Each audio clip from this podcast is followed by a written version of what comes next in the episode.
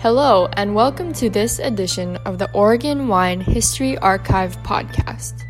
The Oregon Wine History Archive is located at Linfield College in McMinnville, Oregon, and is dedicated to preserving and sharing the Oregon wine story. This podcast will share these stories through oral history interviews we've conducted throughout the industry. Please enjoy these stories. All right. Uh, my name is Rich Schmidt. I'm here with Bree Stock. We're at the Nicholson Library at Linfield. It's May 29th, 2019. Uh, and we'll start you off by asking you why wine? Why wine? There is uh, so many answers to that question. um, it wasn't always wine, I guess. Um, I began or I got into this industry really uh, through hospitality, um, working as a in a restaurant uh, while I was in Vancouver, British Columbia. Um, Canada, not Washington, not Washington. uh, and you know, I was I was studying theater there, and so you know, acting and um, theater was really my first path. Um, and as so many actors end up in restaurants, you know, there it's a very flexible schedule, and um, you can trade off with other upcoming wannabe actors. um, and it was really in uh, the restaurant at the Fish House in Stanley Park and the Cannery restaurants where I um, first encountered what I would call my first mentor in wine, who was um, Barbara Philip, who was Canada's first female MW. She wasn't an MW when I started working there. Um, but she had a very comprehensive global list and um, it was very you know exciting for me um, being a girl from Australia who has um, you know traveled across the world and, and finally has access to all of these international wines um, and so it was just the combination of you know, hospitality, you know, greeting people, speaking with people, and then also having a mentor who brought in a lot of the winemakers to speak to us about how to sell the wines, you know, what um, you know, what was happening in the vineyard in that vintage, and it just for me opened a doorway of um, really adventure and, and exploration. And you know, Australians we love to travel, so for me it was it was just another pathway to exploring the world mm-hmm. and and traveling sure. um, and that was really where I started my uh, my career in in wine and sort of theater started to drift away a little bit as I started to become you know a certified sommelier mm-hmm. and then the wine and spirit education trust courses um, and working my way up um, from a hostess in the front of the restaurant through all of the serving positions and um, bar positions in the restaurant and up to sommelier. Mm-hmm. Was there what was the what was was there a motivation behind that education? Besides, was there a time when you decided I'm going to do wine? I need to get more educated in it, or did it just kind of happen naturally?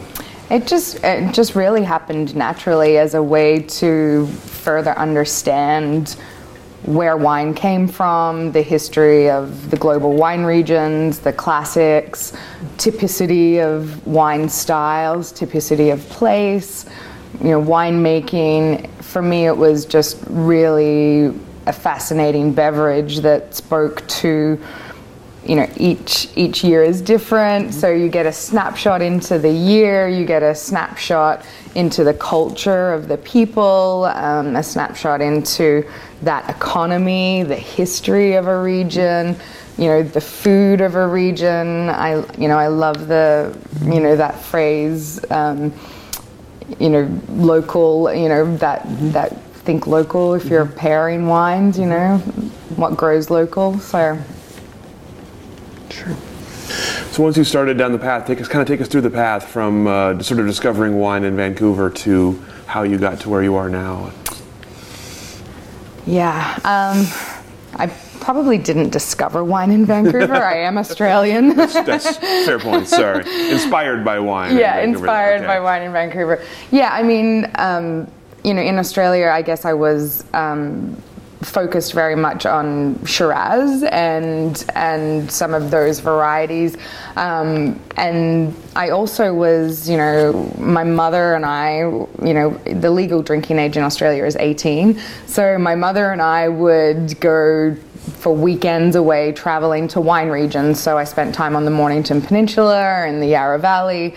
So I had a, you know, a interest mm-hmm. from my from my mother drinking wine um, and that connection there and then when I got to Vancouver just seeing the diversity because Australia being a one of you know the largest wine production countries mm-hmm. um, really didn't export or import a lot of wines. They also have high import taxes mm-hmm. on wine. So um, for me, when I got to Vancouver, it was just you know a, a treasure chest of you know mm-hmm. what was available from all over the world.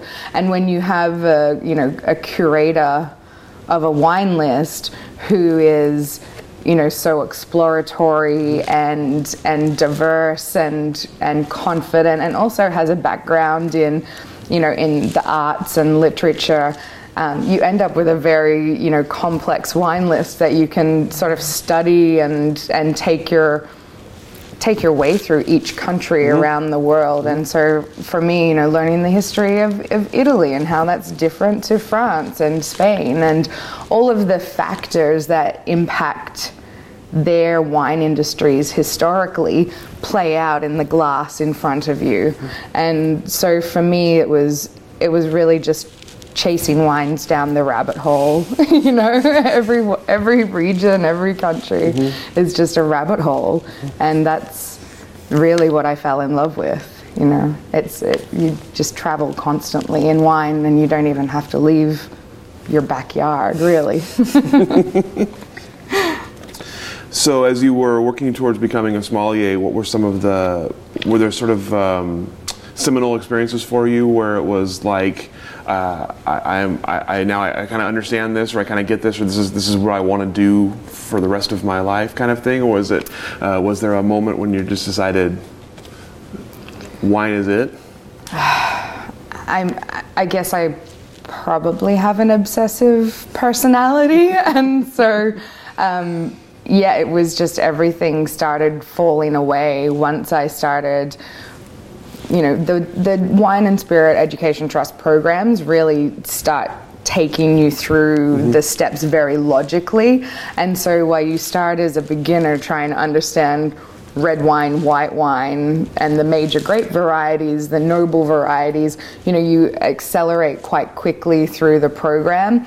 And so for me it was it was just following that next step mm-hmm. Um, and then each discipline whether it was being a certified sommelier or the sommelier the international sommelier guild diploma um, and the WSET level 3 advanced they all touch on the same components and content but they're expressed in slightly different ways and from slightly different focuses um, from each mm-hmm each certification. So, you know, the WSET is very much based on, you know, assessing quality uh, and price and typicity. Uh, and the sommelier is, is also about that as well. But then there's the service aspect, which I really enjoyed, and understanding the history of service mm-hmm. and the understanding the history of these positions. Um, mm-hmm. You know, these buyers that would source wines from all over the world for the you know for the kings and queens of, of the areas or the you know manor the manor houses um, and that for me was you know just a lot a lot of fun again to explore and and to take a look at different certification mm-hmm. um, areas so what made you choose at least to, for now to settle in Oregon um. you know, for me, Oregon is a dynamic industry. Uh, it's still relatively young, it's only 50 years old, and it's still quite small.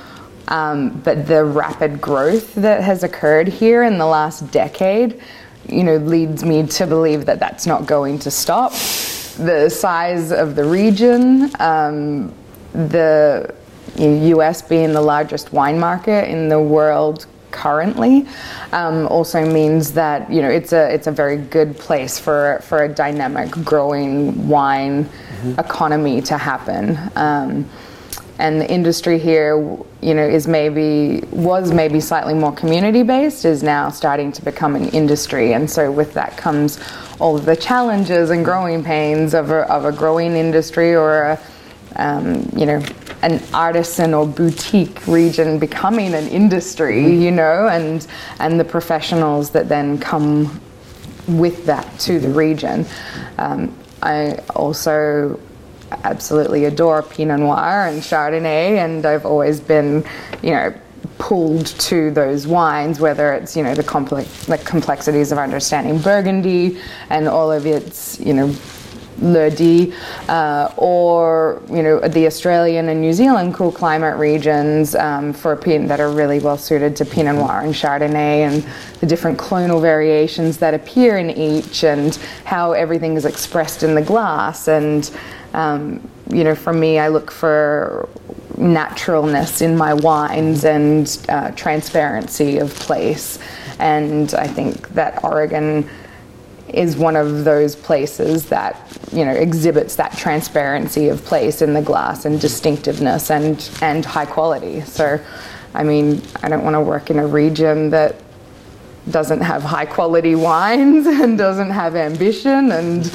um, you know for me it's all, it's about continuing that growth and continuing to have these producers in the region excel and trying to help them along with that so the role that I took with the Oregon Wine Board um, education manager, um, for me was really an ideal position um, in terms of it's almost a replica of the Master of Wine exam. You mm-hmm. know, my my role with the industry is industry education and trade education, so I get to continue to you know, focus on viticulture and enology, and I also get to work in the business side. And I also get to continue my teaching and lecturing that has been a big part of my life and that I really love and enjoy. So, you know, why why Oregon? There's you know, so so many reasons, but really it was a yeah perfect lining up of you know, of the stars. Sure. Um, and now I'm married to an Oregonian, so I will hopefully be here for, for quite a while. Uh, you mentioned uh, the growing pains of a, of a, quickly growing region and, and sort of the way that people like you are brought in to help with some of those. Uh, tell me about some of the growing pains that you're seeing and some of the ways that you're working to help with those. Yeah, so I mean, the growing pains of a region are duplicitous. Um, there's there's you know the growth of, of vineyards um, and understanding growth of vineyards in a changing climate. Mm-hmm. Um, also, uh, with additional you know people coming into the marketplace, uh, more vineyard land um, being planted. Um, what are the economics of of scale for the region? Mm-hmm. You know how much how much $45 Pinot Noir can you know a region really support mm-hmm. so it's looking at those types of economies um, from you know vineyard management um, quality of winemaking is everything of the highest quality or you know is where are the quality factors here so mm-hmm. you know i think that there's um, challenges in in in all of those areas in terms of selling fruit, what grape varieties to plant. Mm-hmm. Should there be such a focus on a single variety? You know, there's not too many places in the world that are dominated by a single variety, mm-hmm. and is that a safe bet? I mean, there's you know there's a lot of instances or you know that you can link to that suggest that that there should be more diversity. Mm-hmm. Um, so trying to bring up some of these observations and and caution cautionary tales, mm-hmm. and getting people to to think about diversifying maybe not only their vineyards, but their winemaking styles, their price points, their channels of distribution. Um, you know, Oregon is very heavily focused on local direct to consumer sales. Um, that's a challenge when you know your state isn't a very highly populated state, and and Portland, you know, Oregon, the Oregon business. Um, isn't isn't particularly friendly to big business. Mm-hmm. So you know, mm-hmm. how do you tap into you know the markets north, and how do you deal with consolidation of distributors? Um, how do you how do you continue to make high quality wine when you're getting you know more fruit on the vine because of good vintages, better farming practices? You've now got more wine in the cellar to sell. You know how is everything keeping up with the status quo of what the region was created on? And if it's not, then how do you, how do you try to get it focused again or diversify? It's a lot. It's yeah, a lot, it's a lot to think about. Yeah, it's a lot. Also, you know, the challenging labor climate. I mean, how difficult is it to get pickers? You know, in a in a place where you know the average person here is doesn't want to be a grape picker or work in a vineyard. Um, so it tends to be, you know, a little more transient or um, how you know how does how does that affect the industry? How does how is the labor market affected when everything is a single grape variety that ripens at the same time, and you're you're getting a diminished number of labor force? Um, you know, these are all things that you need to think about in a growing industry. Is it going to continue to satisfy um, just one one price of single grape variety? Sure. Do you find that a lot of what you're working on is um, are, are you taking it to the wine industry and kind of educating, or are you responding to questions and issues that they bring to you? I think both. Uh, I bring a lot of global perspective uh, from my work in Australia and also spending a lot of time in London and in Europe, um, importing wines from Europe and understanding their qualities, standards and pricing. Um, so I try to bring a lot of global perspective at the same time you know immediate needs need to be met as well. So it's you know really trying to address those um, and also not being focused on a single region within Oregon um, because I do work for the Oregon Wine Board and so it needs to be you know I need to be trying to address as many um, education points that really fit the entire industry, not just one portion of the industry. Um, that said, high tides raise all ships, and so you sort of you know you need to have an ambitious um, mm-hmm. you know education curriculum. Uh, and we try to do that through the symposium, uh, the Oregon Wine Symposium, which I put together. So, you know, I take a lot of input from uh, my education committee, which are members of the um, state, so whether they're producers themselves or viticulturists or uh, working in national sales or in marketing, uh, I take all of this input and the feedback that we get from as we're doing listening tours around the state and as we're looking at survey comments from past symposia, um, really trying to assess the, the immediate needs, what we can deliver at a two day symposium, and then, yeah, what other workshops can we put in place as well. Sure. As you're listening, and as you're, especially as you're traveling around and getting perspectives from around the state, what is your general, what is the general feeling about Oregon wine from the inside right now? Are people mostly uh, concerned? Are they happy? Are they are they worried about something in particular? Are they pushing for certain things that you're trying to address? I mean, I know, I know it's a big question, but I'm just sort of curious how the industry feels about itself right now, uh, from your perspective.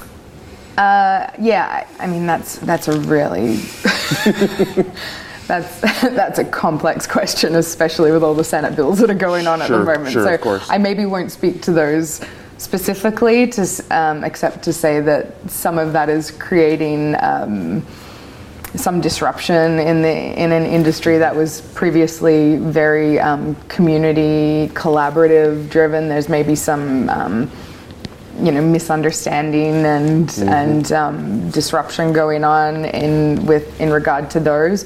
Um, but generally speaking, I would say that the industry, um, while positive and buoyant at the amount of uh, good press that Oregon is receiving um, nationally and internationally, mm-hmm. um, is also uh, fairly concerned about the um, current state of the market. Uh, there's a lot of fruit on on the market. There's a lot of vineyards that have been planted. It's I, you know I think the industry's doubled or tripled since 2009 in terms of producers. Um, so there's you know there's much higher competition than there's ever been. Mm-hmm. Um, there is consolidation among dis- distribution mm-hmm. in the U.S. There's a reluctancy to export. Um, so for me, I, I I find that there's still positivity definitely here and um, excitement around what could be done. It's just also trying to deal with some of the day to day realities of, of selling fruit, selling grapes, and selling wine. Mm-hmm. And how do you keep um, keep those connections and relationships in distribution or direct to consumer sales when you have a shifting uh, demographic, the baby boomers, which you know is is the future of the industry going to be the older white guy in the golf shirt that it's been you know portrayed to be so for so long and um, collecting wine for his cellar uh, you know at the moment it suggests not so how you know that's that's a change that mm-hmm. the industry has to has to really address and deal with, mm-hmm. um, and be the industry needs to become more dynamic, um, a little more responsive, uh, think more creatively, and and look outside itself a little more. So, in what with your international experience and your and your education experience, what is it that you are hoping to impart? You know, you have that, and what is it from the global perspective that you can bring to Oregon Wine to help them kind of help kind of guide the ship? Uh, I'd like to see the industry um, have a better understanding of, of quality and price ratios mm-hmm. for the market. I'd like to see um, a better understanding of needing to be globally relevant, not just domestically relevant. Mm-hmm. Um, and as I think we're seeing that sort of dynamic, um, that change happening in how many vineyards there are planted and how much fruit is out there, um, there's going to need to be some rationalizing of um, brands and styles um, within the domestic market. Um, I would like to see a little, you know, more perspective given to the whole of Oregon um, and how do we, uh, as a state, raise quality levels, um, you know, continue to get messaging out, uh, be perceived on the global and national market as more than just a single grape variety. Um, these are these are going to be important things in the future, especially if favor turns away from said grape variety. sure, sure. So I want to talk a little bit about your personal ed- kind of education experience as you've gone through um, sommelier education, Master of Wine education, all the WSET.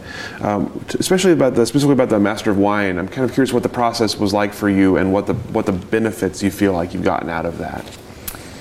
The process. Um, was harrowing, and uh, you know, I think it's it's the one. I mean, there's probably others, but it's the one program that you learn so much about yourself and um, how how you respond to certain pressures and um, how tenacious you are, and you know, it's it's a very big commitment. Um, it's such a comprehensive program um, in terms of the, the depth of understanding that you need to have in every discipline of the wine trade um, and of the wine industry. I'm, you know, coming from a sommelier background and a sales background. You know, I was a um, national sales manager. I was a you know buyer for restaurants, a buyer for an importer portfolio. So um, from that perspective, my I guess my palate was probably pretty sharp going in, having a lot of um, knowledge of, of international wine regions and of quality um, for tasting. So the you know the 36 blind wines that you need to assess um, is definitely a big part of the of the hurdle for that most people um, really struggle to to pass and that's probably where the majority of people get stuck in the master of wine exam is you know struggling with timing. You mm-hmm. have you know less than 2 minutes to be able to assess and define and know what the wine is and talk about the vintage grape variety winemaking place of production and Wow. market considerations for the wine. So there's it's a it's a very in depth and you need to be able to assess very quickly and have very good deductive skills and critical thinking. Um, so that for me was a real pleasure. I enjoyed that because it was just turning up the volume on almost what I had done my entire life, you know. Um, but understanding viticulture and enology at that level was something that I hadn't, you know, I I understood the basics of winemaking, malolactic fermentation, and you know all of all of the basics and um, different styles of creation, but I didn't understand um, the science behind it, and uh, you know the thousands of different root stocks and when they should be applied and you know all all of the other considerations that go into designing and building a successful vineyard. Um, you know assessing a region um, assess, you know assessing wine in barrel versus wine in tank and how you process it when it comes in um, how to how to bottle and handle finished wine you know quality control points along the way. Qa qc was probably the like worst paper i've ever written. It's so boring but so important. So so all of the the production side was um, a learning curve for me and um, and then it changes you know depending on the region and and where you're where you're going to school. And so you know roseworthy in australia obviously a very big important winemaking university the same as davis in the us mm. very technical you know so very you know i could i could get from australian winemakers and for the most part us winemakers a very technical um, assessment of making wine and all the points that I'd want to check along the way in terms of chemistries that won't lead to spoilage.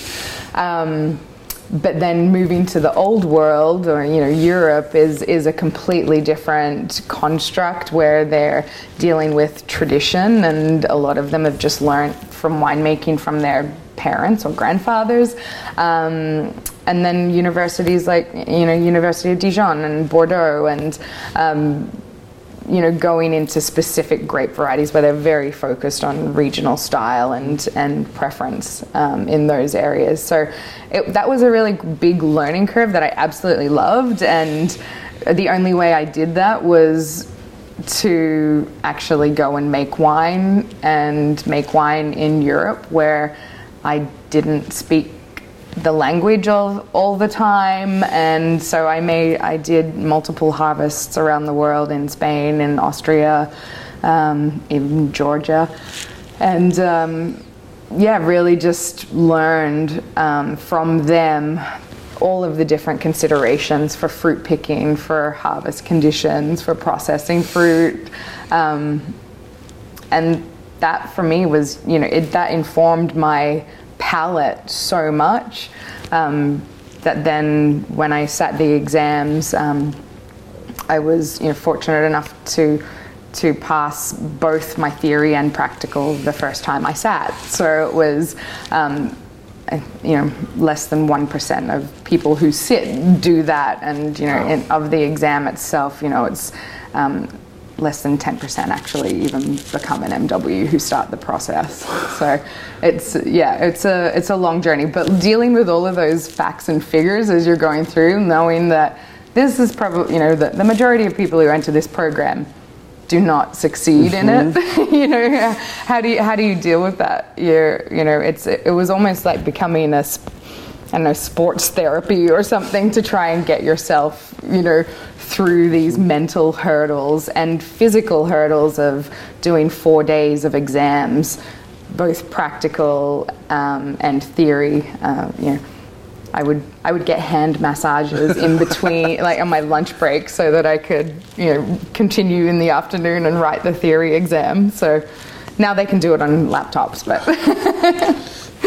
yeah, but it was a challenge. It was, it was a fantastic experience, and I was very happy when I completed it, um, but I was also a little sad because I had gotten into that really severe discipline um, of, of that, you know, like you're training for a marathon because, mm-hmm. you know, I was running a tasting and theory, tasting an academic marathon. Yeah, it was fun.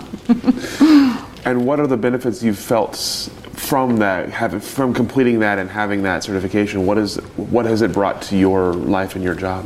Oh, just you know, greater understanding of of all of the things that I loved about wine to begin with. Um, also, some greater frustrations about seeing those present in the glass and things like that. Um, but also just the the amazing network of masters of wine that I have around the world and master sommeliers. You know, we're very very similar in our um, disciplines. Um, so having that community has been an absolutely fantastic and benefit that I would you know really really cherish in, mm-hmm. in my life. The ability to drop into wine regions and you know have have everything you know it's like the wizard of oz you know or that curtain comes aside and and you can talk about everything to everyone um, so you know it's been that that entry and gateway to the thing that I love most and enjoy most in life and then so master of wine has given me that access point mm-hmm. and and a support network of other cork dorks who, you know, who are completely obsessed with this product. you mentioned traveling around and, and, working in various regions to get a to get a grasp on these things. Was there a, were there particular experiences or particular places you visited that were of some special importance to you, or mem- memories you look back on as kind of um, uh, incredibly exciting or, or happy or yeah, I, I mean, working in the Douro in, in Portugal, uh, you know, it's, it's a UNESCO World Heritage Site. The terraced vineyards there, uh, you know, were, that were created by Romans, and um, following the, you know, the river back into Spain, and and see, you know, connecting that history. Um, all the way back into Spain, um, it was really you know, exciting for me. All of the grape varieties that are in the Douro Valley, the you know the style of wine that was created, port, you know, pre pre refrigeration. You know, it was wine that had to be stable enough to get across to the ex, its major market, which was England, and so how you know a country outside of the region can create an entire brand and style of wine um, in, a, in a specific place in time. Um, you know, having those experiences and the and the history connected to that, and just the beauty of the region was was just stunning. And also, that's a region that's now struggling with its product not being relevant in today's marketplace. I mean, who wants to drink a twenty percent alcohol sweet wine red, sweet red wine you know? Not many people. Um, so so they're you know the way that they are now turning to making red and white table wines from the traditional port varieties um, is really fascinating and and exciting to see how these grape varieties really express themselves when they're allowed to have that entire journey of fermentation chemistries mm-hmm. to dryness present in the glass and there's some amazing wines being made um, you know, following following the grape variety, you know, um, Bastardo um, from Portugal, uh, you know, in the Douro, in the Douro, into Spain, mm-hmm. you know, where it's Mencia, and then into into the Jura. You know, there's all these connections of you see cultural connections everywhere. So, um, for me, working with specific grape varieties in different places and mm-hmm. seeing how climate, soil, culture impacts that style of, of wine from that specific grape variety is really, really fascinating. Um, you know, working in the Mosel on you know, like 50, 60% degree slopes that you, you can't get machinery up, you know? It's having cramps in your calf muscles from having to pick the grapes in the rain and get them down to the winery and then working all night to get them processed and you know living off of three hours sleep for weeks at a time is um, you know is special memories that I have of working in in regions with you know in vintages that were you know maybe almost compromised by rain mm-hmm. or by the you know impending weather. So yeah there's a lot of special areas. Georgia i mean the, the birthplace. the birthplace of, of wine yeah. And you know seeing all of those amazing varieties and and a cultural tradition which we tend not to you know make anymore you know which we're now seeing you know some of the you know new the new younger futurists or you know the new zeitgeist of winemakers are starting to make skin contact wines. But you know thinking about that process of before mechanization comes into a region what is what is the traditional pure, natural way that these wines presented themselves, and what have we lost over time in terms of flavor and longevity because of technology and a homogeneity or a, you know a homogenous approach towards processing of wine. Mm-hmm. What are you know what have we lost? That's a that's an interesting concept to me for, for wine, and I loved I loved working in Georgia for those reasons. Mm-hmm. Um, it was just constantly challenging all of the status quos that I'd always you know that I've always been taught and taught to think about wine in. Um, you know, and then having one of those wines show up in the blind paper on the on the MW exam, you know, was was a you know fantastic you know synchronicity or yeah. that's awesome Some awesome experiences that's just that's amazing um, i want to talk about wine judging a little bit and, and the sort of the process of uh, what, it, what it means to you to be a wine judge and sort of what you what it what you look for in a great wine when you're judging and how you go through the process of that mm-hmm. uh, so in Australia, um, the Australian Wine Research Institute uh, has a program um, that certifies you to become a wine judge, and it's a week long program. Um, where you blind taste, you judge wines consistently um, every day across multiple varieties and multiple regions.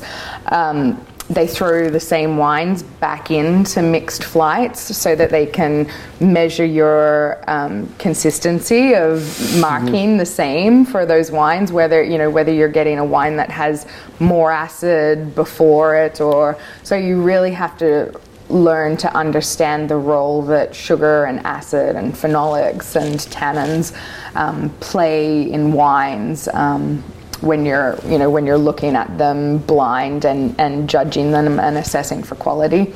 Um, so that was I did I did that program in 2007, I think, and so started doing local show judging um, when I was living in Melbourne and working as an importer and sommelier then, and. Um, you know, have continued to, you know, move internationally into judging, and so um, what I tend to look for uh, is integrity and quality. I want, um, if I'm judging a Pinot Noir flight, I want it to look like Pinot Noir. It needs to have some typicity of, of the grape variety. Um, and, and then you look at the vintage, you know, how, how does this wine present if it's, you know, a 20, if it's a recent vintage, I want it to look young and fresh and tight. I don't want it to look tired and fading and oxidizing. Mm-hmm. Um, you know, so there's mostly quality parameters that I'm looking for, but it's it's it's typicity. Um, first and foremost, quality of winemaking. I, you know, I don't want to see a lot of faults. A little fault can be complexing and compelling in a wine that is complex, um, but not in simple, you know, everyday um, sub $10 or sub $15 wines. Mm-hmm. So it's understanding, you know, the complexities of what you're going for within a category, within a vintage, um, within a grape variety, and, and then understanding winemaking ambition behind that. Um, you know, there's a there we've gone through the phase where there's been you know very big high alcohols, a lot of new oak in wines. Um, they're really difficult to judge, and you know there can be a tendency in wine judging because you're tasting, you know, up to 140 wines blind a day um, there can be a tendency to overlook the more delicate, ethereal wines in a flight and uh, perhaps mark up the, the high, you know, the more approachable, more obvious mm-hmm. wines. Mm-hmm. Um, but I feel like now there's enough. Um, I feel like now there's enough knowledge out there about the you know the cautions of doing that that people spend enough time within the bracket to really assess um, is something is something actually delicate and complex and detailed or is it just you know maybe not so ripe or like lower quality? You know do I need to be giving a high score you know to a wine that is you know, really only showing me sweet fruit, alcohol, and oak. Well, where's the complexity in that? You know, where's the typicity? Where do I expect this wine to go? Mm-hmm. Um, so it's about judging within the category for for price point as well, um, and and then yeah, mostly style considerations. But I love you know I love judging internationally when I get to see other regions. Mm-hmm. Um, I love judging at TEXSOM. Uh, I don't, you know, apart from Decanter, I don't think there's another judging opportunity globally that puts so many of the highest quality, you know, highest qualification professionals mm-hmm. in a room to judge together. And, you know, I mean, there there are as many arguments in that room as there as there are. You know, it's not like we all get along, um, but there is generally a big consistency. Um, among among the wines that get chosen, mm-hmm. um, and so that for me is is one of the best forums that I can that I really look forward to judging in. Sure. Yeah, and, and seeing other regions and how they're performing. It gets me outside of Oregon, uh, which is important. I yeah, I don't like to be in you know here in Oregon for too long, looking looking at only our, our own wines. So um, tasting outside my backyard is not getting a cellar palate is is very important. I'm curious when it comes to judging. This pardon me, this is an ignorant question on my behalf, but I'm curious if you're if you're expected to judge the wine, the grape, or are you expected to judge the winemaker? Is it is the idea the complexity coming from the winemaker or is it coming from the from the grape itself? Well, I mean, it comes from both. You can't take winemaker out of the equation. I mean, when the date when they pick the grape is the first instance of mm-hmm. you know winemaker intervention, and um, so there, you know, I may be. I give high points to wines that I wouldn't necessarily drink um, because they're not my style of wine but I have to be aware that that is a relevant and important style in the market and that there's a place for it. Mm-hmm. And the last thing that we want as judges is to have a world of Coca Cola. You know, how boring would that be from a beverage that can give us so much? So I think style of, of winemaker needs to be secondary. You need to be looking at the grape variety and region 1st mm-hmm. um, and taking into consideration the the you know the region's limitations as well, which sometimes is related to winemaking um, and experience of winemaker. Interesting. Okay. Um, I'm curious. Uh, a lot of the parts, the roles you've played in the industry, master sommelier, master of wine, uh, tend to be male male dominated historically. I'm curious what your experience has been as a young woman uh, coming up in that, uh, and and if you see that changing uh, in terms of more women entering those roles. Yeah, I definitely see that changing. I think I think the mo- many of the recent, um, you know. Years of, of Master of Wine candidates that are coming through are women passing. Um, I definitely see that changing. I think that there's some mentorship going on in those roles as well. Um, I also think that it's a, a, demographic of wine buyer that is changing, and so I think that they're, I think those qualifications need to be mindful of being relevant um, in a changing market and industry as well. So I definitely see it changing, and I think changing for the better with more women coming through. Um, I mean, yeah, how do you deal with it? Um, you learn not to be easily offended. you learn to uh, speak up and, and have your say at the table. You learn to um, create a space for, for yourself. Um, often it can be harder worked for. Um, before you get the legitimacy that others would that other men may have that would just be awarded to them. Mm-hmm. Um, yeah, I think the industry. I think I think the world is changing. Thank goodness.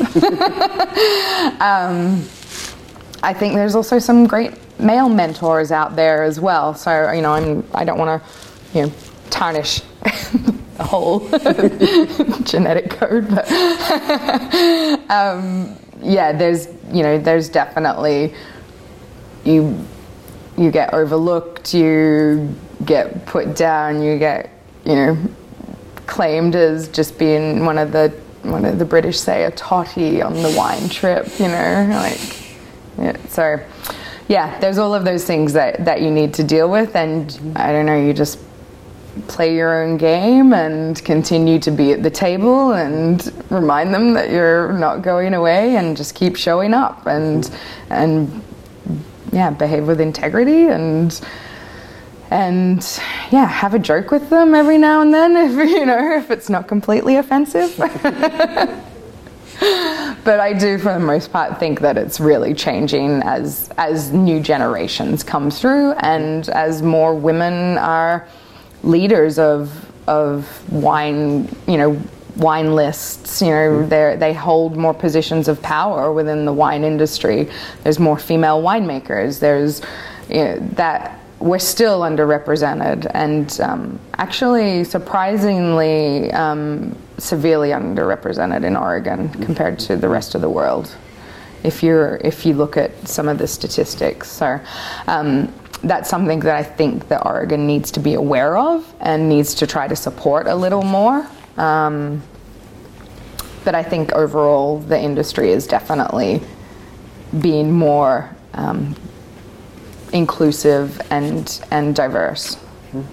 and that will only help to improve the industry and serve it for longevity and yeah, but it's a challenge. I'm not gonna lie, it's a challenge. Were there times when it felt like it was too much of a challenge to deal with, or did you always feel like you would get to the uh, in, to the your end goal? yeah, I I don't really know when to back down. I don't think sometimes. So no, I'm. I I there's definitely stressful times. I don't think there's ever been a time that I wanted to quit or um, quest, you know, question my place at the table. Um, I just, you know, that was what I wanted, and Sure. Yeah. So, what advice would you have someone who was interested in becoming a sommelier or a wine educator uh, who's entering into the wine industry now? What, what would your advice be? Be global. mm-hmm. Taste widely. Be objective. Um, critical thinking is hugely important for those roles. Um, be inclusive. Be encouraging. I mean, this is, you know, you can we can get really serious about this beverage, but you know, at the end of the day, it's a, you know, it, it gives us so much insight into into cultures and behaviors and seasons and yeah, so so much that that you, you can get away, you know, you can really explore. Um, show them show them the world. You know, don't don't be limiting. I think. Excellent. Yeah, find mentors in the industry, and you know, be aware that it's a um, it's hard work. It's hard work. um, you know, and also be aware that it's addictive. You're going to, I mean, you know, yes, it is addictive as well, but um, there's, you know, it, you really, once you start learning about winemaking, you want to make wine. You know, now I, I've got wine in barrel. It's like I, I stopped moving long enough that I can do a harvest and, and, you know, make wine. And so all of these all everything that you have access to just be aware that it's a, a fantastic opportunity. There's a lot of avenues to go down. Um, but it's yeah it's very very addictive. It's a great business you know. It's a you get to deal with a lot of amazing people a lot of generosity um, but it, it's hard work and it's not well paid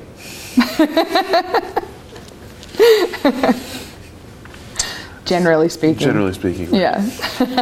you have to do it because you love it. Mm-hmm. You know, I think I think you can see in wine when people aren't connected to it and when they're going through the motions. And I think there needs to be a genuine love and commitment mm-hmm. to making good wine, to growing good wine, to selling wine, to teaching wine, mm-hmm. And having you know a, an understanding of, of all of that. Keeping that in mind. Be humble. As with, as with everything. Humility gets you a long way. Yeah. So we talked a lot earlier about the some of the things you're seeing in the Oregon wine industry now, some of the, some of the things that you're working on. With all that in mind, what do you see the industry looking like in the next five, ten years? What do you see coming down the road? What are the what are the changes and uh, that you are anticipating? Or no changes, I guess. I'm sure that's going to happen. yeah, no, I think it's already, change is already here. Yeah, um, you know, we are seeing more outsiders coming into the industry. Um, they bring with them a lot of business perspective and professional perspective um, from different regions that make more diverse wines. Um, I think that we're going to see an expansion of price. Well, I hope that we will see an expansion of um, price points to market. Mm-hmm. Uh, I hope that we will see growth um, to the point that we can be more globally relevant. Mm-hmm. I hope that um, the industry responds to that. Um, I think that there is going to be you know, we're already starting to see a shift um, of focus to other grape varieties, mm-hmm. um, not away from Pinot Noir, um, just an understanding that you know we know that Pinot Noir grows here, um, and we know some great sites for it. I think that that is going to continue to define itself. Um, I think that we as an industry need to help um, define some of those quality standards for Pinot Noir. Um, whether that's by AVA or I think that you know some of these AVAs are going to realize that maybe that's not the best grape variety for them mm-hmm. and possibly return to some of the other white varieties that were planted or you know what's exciting is all of the diversity and um, clonal material mm-hmm. and grape varieties that are now available mm-hmm. through FPS and um, the nurseries systems that that you can really bring you know into the bring diversity into the vineyard, bring diversity into the AVA, and and I think that we're going to start to see some some more grape varieties appearing, um, and I think that'll be beneficial for the industry, not only for you know visitors to wine country, but also for distribution. Mm-hmm. Um, I think more you know food friendly, slightly lower alcohol wines. You know there there is a trend away from less drinking. You know, um, I think we're still going to maintain our premium price point but it can't be all of our market. It needs to be a portion of the market, mm-hmm. and we need to create or show that there are quality stepping stones for the market to understand. Um, you know, that's probably the only way that the category is going to expand. Mm-hmm. Because if you can't, if you can't define differences, you know, distinctiveness, mm-hmm. then you're tr- trying to sell the same product to the, you know, with the same reasoning. Mm-hmm. So there's, yeah, I think there's going to be some some quality parameters, some volume growth, definitely. I mean, there's large California companies that have large tracts of land that are not yet planted, and you know, I'm sure they're not just going to sit on them. Um, I think mechanization is going to come to the industry mm-hmm. as well.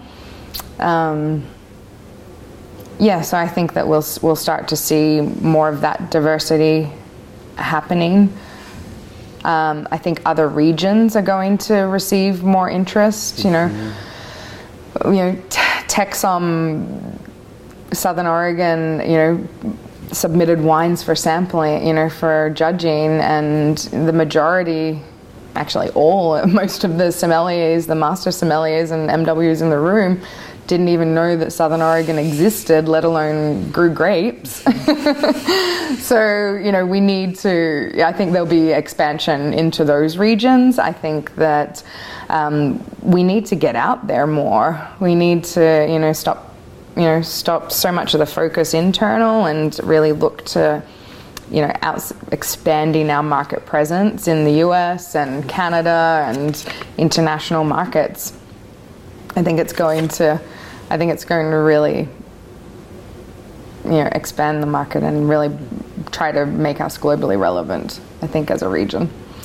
Uh, I think I think that new winemakers coming to the region are a good thing. I think creative thinking thinking outside the box is very important. um, yeah, you know, I think also environmental causes are going to come up. Mm-hmm. We need to be more at the forefront of those changes. Um, I think we have been in the past, and I'm not sure if we're keeping up necessarily. Um, so I think that we just need to be. There's a lot of things to try to keep up with and try to learn, and I think that you know we need to pick out a few key targets of what can really impact our place for quality wine and for quality production in the world. And yeah, grape varieties, wine quality, multiple sales points, price points. So very, very little change overall is what you're saying. Very little change. very little change. when you talk about environmental causes specifically and, and how Oregon has been on the forefront in the past and maybe not so much right now, is there something in particular you're thinking of that we're that we're falling short of at the moment or that you foresee on the horizon that needs to be dealt with?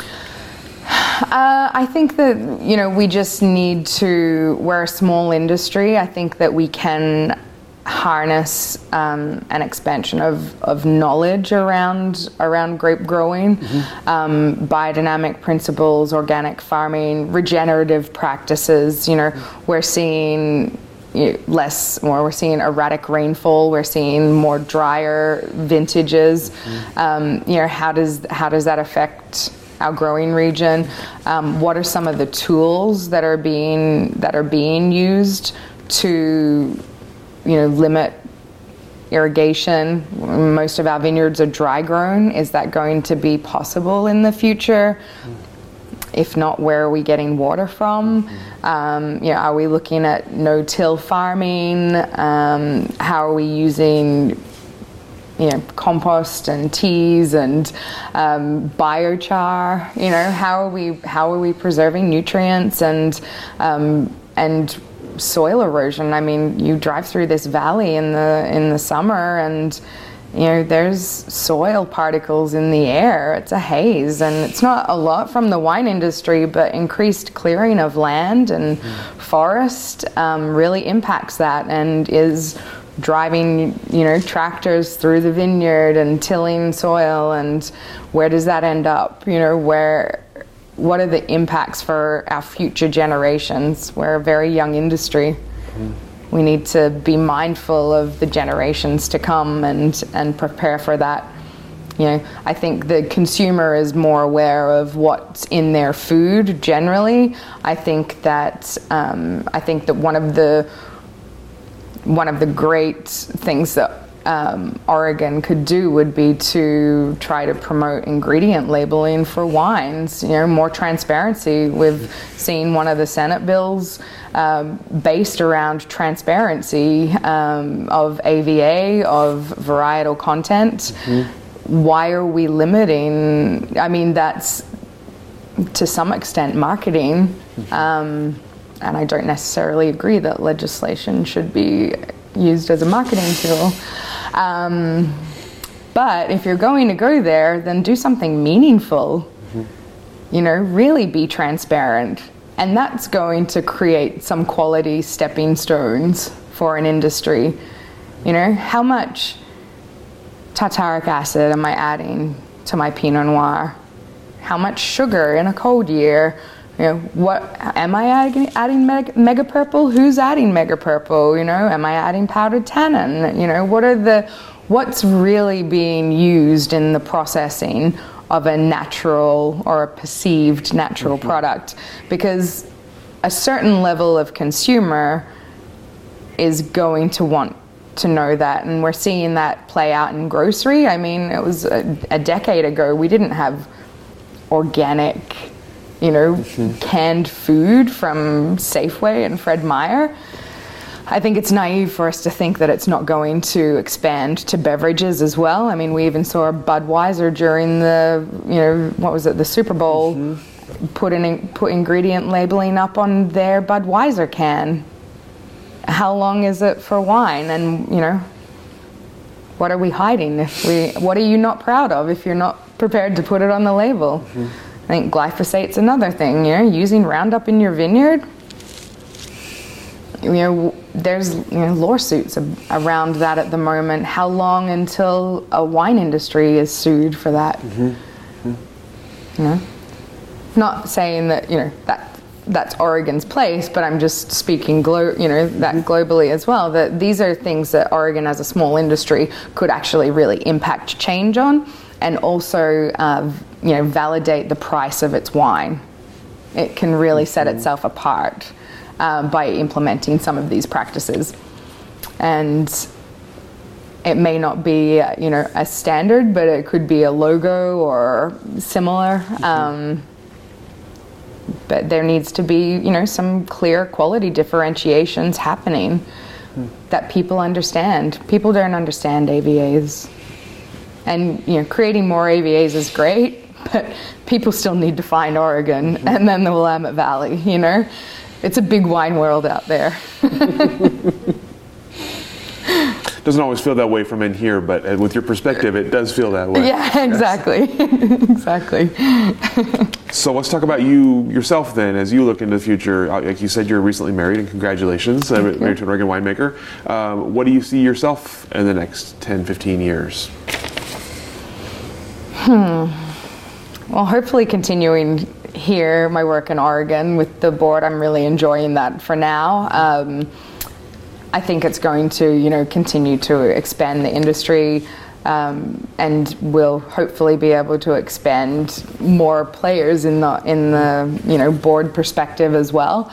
Um, I think yeah, you know, I'm enjoying discovering winemaking and being able to play with that um, on a more permanent level as opposed to just flying in and doing harvest. So that's exciting for me. Um, definitely focusing on um, playing with varieties, making varieties that are um, not going to. Um, compete with Pinot Noir unless it's a very you know meaningful story. Um, you know, we bought a house recently, and there was an acre and a half of Pinot Noir planted on the property, and it came straight out of the ground. so, um, yeah, you know, I I think that that I will be very um, intentional about what I'm working with. Um, and trying to tell some of those stories um, about transparency and what else could be accomplished here. Um, finding some, you know, other AVAs for different grape varieties is something that is appealing. Um, you know, expanding the clonal selection of Pinot Noir, expanding, expanding the diversity of the region. You know, making the region, trying to make the region a little more viable. You know, as it as it continues to grow. Um, definitely playing around. I would like to also play with, continue to make wine in other regions as well. So I don't know how that works, but in an ideal world, you know, I am Australian. I could maybe do both harvests and um, and create some some wines that way. Uh, you know, I've, I have good friends in Spain and Italy, and would love to, you know, do some collaborative work and share some of that, you know, the cultural experiences and and bring in some of those. Um, yeah, I we'll see. We'll see. There's lots. There's lots to contemplate and play with, but yeah, playing with you know more varieties is definitely something that is of interest to me. I think that you know we have some really promising varieties in Southern Oregon and in the Gorge um, as well, and I think some of those varieties are starting to make their way into the valley, into the Willamette Valley. So that's exciting, um, and just yeah, seeing seeing what elevations can be planted, what new sites within the Willamette Valley are suited to different grape varieties. You know, that that way AVAs have meaning. If you're an AVA that makes amazing Mencía or you know um, Trousseau Noir, Cabernet Franc, you know Vermentino. I love some of the Italian um, wines that are coming out of Southern Oregon. That diurnal temperature shift down there is really um, is really great for preserving the acidities in these natural acidic varieties. You know, Vermentino and Sangiovese and Barbera and Malbec. I think they're they're making some, you know, there's some really fun, exciting wines coming out of those regions down there. I'd like to see the same um, begin to happen up up here, where you know we're seeing some interesting clonal selections coming through from Chardonnay Um, you know, some of the original um, founders are you know now playing around with grape varieties other than Pinot Noir and Pinot Gris and Chardonnay. So I think that's I, th- I, think I'll continue to try to you know find vineyards who are planting or encourage growers to work with multiple varieties. Mm. Um, you know, hedge their bets a little more. If you're not, you know, if, if the vineyard isn't producing amazing Pinot Noir, then let's let's consider other other things. Let's you know consider other things that you can still get a high price point for. Mm. Um, I would like to see yeah, site site specificity and AVA specificity for grape varieties um, within the region. Mm-hmm. So I'll be seeking out some of those. so, if you don't mind me asking, if it's not a trade secret, what did you plant instead of Pinot Noir on your land? We didn't plant anything. Oh, nothing yet. Okay. No, nothing yet. Okay. Yeah, it's uh, for us. It's more important uh, that the current farmers and growers out there are going to be sustainable as a business model. Mm-hmm. Um, so we would rather work with them to transfer across um, graft over to other varieties mm-hmm. that will will pay them the same as Pinot Noir for. Mm-hmm. Um, I don't see any sustainability in plummeting, you know, price Pinot Noir prices mm-hmm. um, because there's a glut on the market. Mm-hmm. So um, for me, I would like to see those that have invested in the region that are so important to our region already continue to be successful and sustainable and so maybe that's uh, you know offering some education in that direction and whether that's you know I do that one-on-one through a wine business um, through making wine myself is is an opportunity mm-hmm. sure okay well, with all the questions that I have prepared for you, um, this is your chance here at the end. Is there anything I should have asked that I didn't, or anything else you'd like to talk about? Or if you guys have any questions? Okay. okay, so I was this January, I was in a career explorations in the wine industry class. It's only for a month. Mm-hmm. So what we would do is we'd go out to a bunch of different inter- like places, kind of like this, and interview people of the wine industry. And like every place we went to, we'd have to like tell the people what we want to do and I'd say I want to be a wine educator, and they would always be like, "Oh, save that for the end of your career when you're older."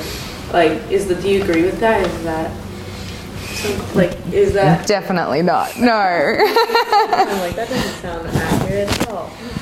No, I'm. I mean the industry is growing you know we we are attracting more people I, I don't think a wine educator position is, is an end of your career position at all. I think as our AVAs continue to grow, I think we'll see more educator positions popping up in AVA positions. I think as the consumer interest in wine, in fermented beverages in general continues to grow, I think that we'll see a need for you know, wine educators uh, for consumers as well. Mm-hmm. I mean, you look at you look at Napa Valley, and there's, you know, I think almost, nearly every winery has a wine educator. You know, um, I think these are all stepping stones into into you know a more focused education career as well. There's WSET expanding here. Um, our industry needs professionals and education, wine education, when we're a wine region that focuses on direct to consumer sales and selling wine. I think, if anything, educators are going to become more important in, in the industry. Thank you. Yeah. yeah. Stick with it. Yeah. they're from the old generation. Just yeah. tell them, yeah, tell them they're out of touch.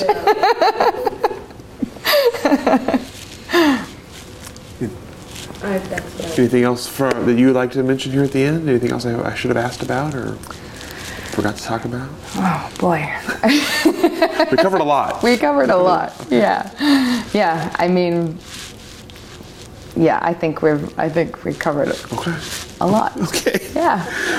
well, thank you so much for your time and for all your thank answers you. and for your thoughts. And this is actually one of the more thought-provoking interviews we've had in a while. A lot, a lot of new stuff today that I hadn't really thought much about. So thank you so much. Great. And we'll uh, we'll let you off the hook. My pleasure. Thank you. Thank you for joining us for this edition of the Oregon Wine History Archive podcast. And thank you to all the supporters, partners, donors, and interviewees who have made our project a success. Be sure to check out our website at OregonWineHistoryArchive.org for more interviews, plus photographs, wine labels, and more. And stay tuned for more interviews as we tell the story of Oregon wine. The Oregon Wine History Archive podcast is brought to you by the Oregon Wine History Archive at Linfield College. The executive producer is Kiana Anderson. Producers are Rich Schmidt, Rachel Woody, Stephanie Hoffman, and Camille Weber. And a special thanks to all the Linfield Archive students who have contributed to these oral history interviews over the years.